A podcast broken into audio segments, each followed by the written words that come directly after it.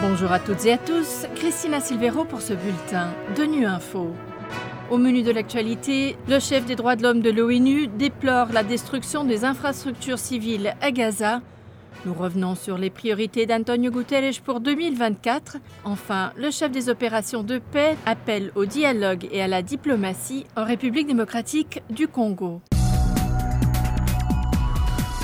Le chef des droits de l'homme de l'ONU a dénoncé jeudi la destruction généralisée d'infrastructures civiles par l'armée israélienne à Gaza. Selon Volker Turk, l'armée israélienne serait en train de détruire tous les bâtiments de la bande de Gaza situés à moins d'un kilomètre de la barrière entre Israël et Gaza, nettoyant ainsi la zone dans le but de créer une zone tampon.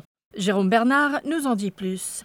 Le haut-commissaire aux droits de l'homme a rappelé aux autorités israéliennes que l'article 53 de la 4e Convention de Genève interdit la destruction par la puissance occupante des biens appartenant à des particuliers, sauf lorsque cette destruction est rendue absolument nécessaire par des opérations militaires. Selon Volker Turk, les destructions effectuées pour créer une zone tampon à des fins de sécurité générale ne semblent pas compatibles avec l'exception étroite des opérations militaires énoncées dans le droit international humanitaire. Il a ajouté qu'en outre, une destruction massive de biens non justifiée par des nécessités militaires et effectuée illégalement et sans motif équivaut à une grave violation de la 4e Convention de Genève et à un crime de guerre. Depuis fin octobre 2023, le Haut Commissariat des Nations Unies aux droits de l'homme a enregistré des destructions et des démolitions généralisées par l'armée israélienne d'infrastructures civiles, notamment de bâtiments résidentiels, d'écoles et d'universités, dans des zones où les combats n'ont pas ou plus lieu. Selon Volker Turk, Israël n'a pas fourni de raisons convaincantes pour expliquer une destruction aussi importante des infrastructures civiles.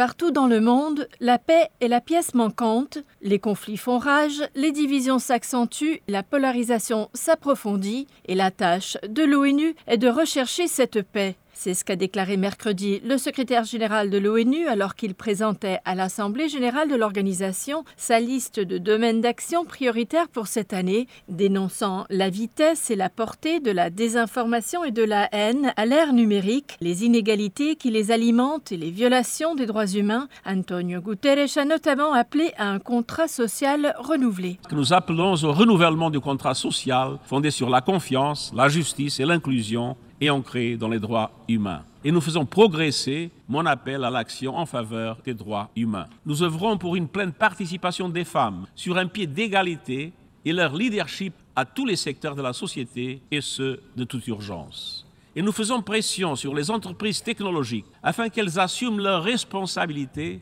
en cessant d'amplifier et de tirer profit de la propagation d'une désinformation toxique et d'autres contenus nuisibles.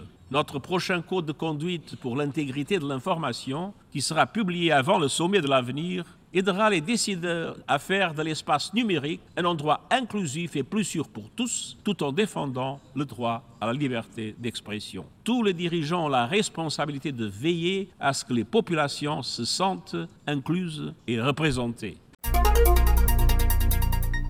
Tout se termine par le dialogue et des efforts diplomatiques.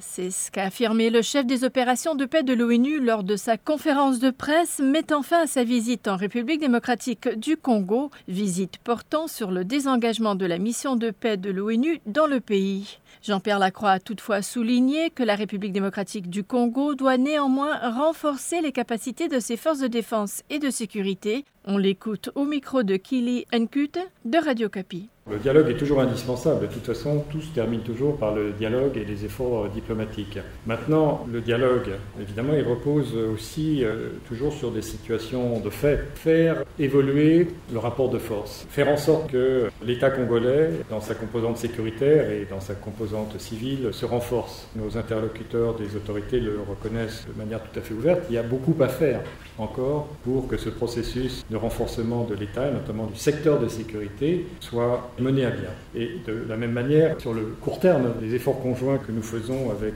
les forces armées congolaises et les forces SAMI-RDC aussi, nous espérons que ces opérations concourent à manifester qu'il y a euh, une limite à l'action militaire et que c'est vers le dialogue que les protagonistes doivent se tourner, les efforts diplomatiques. Voilà, fin de ce bulletin d'ONU Info. Merci de votre fidélité. À bientôt.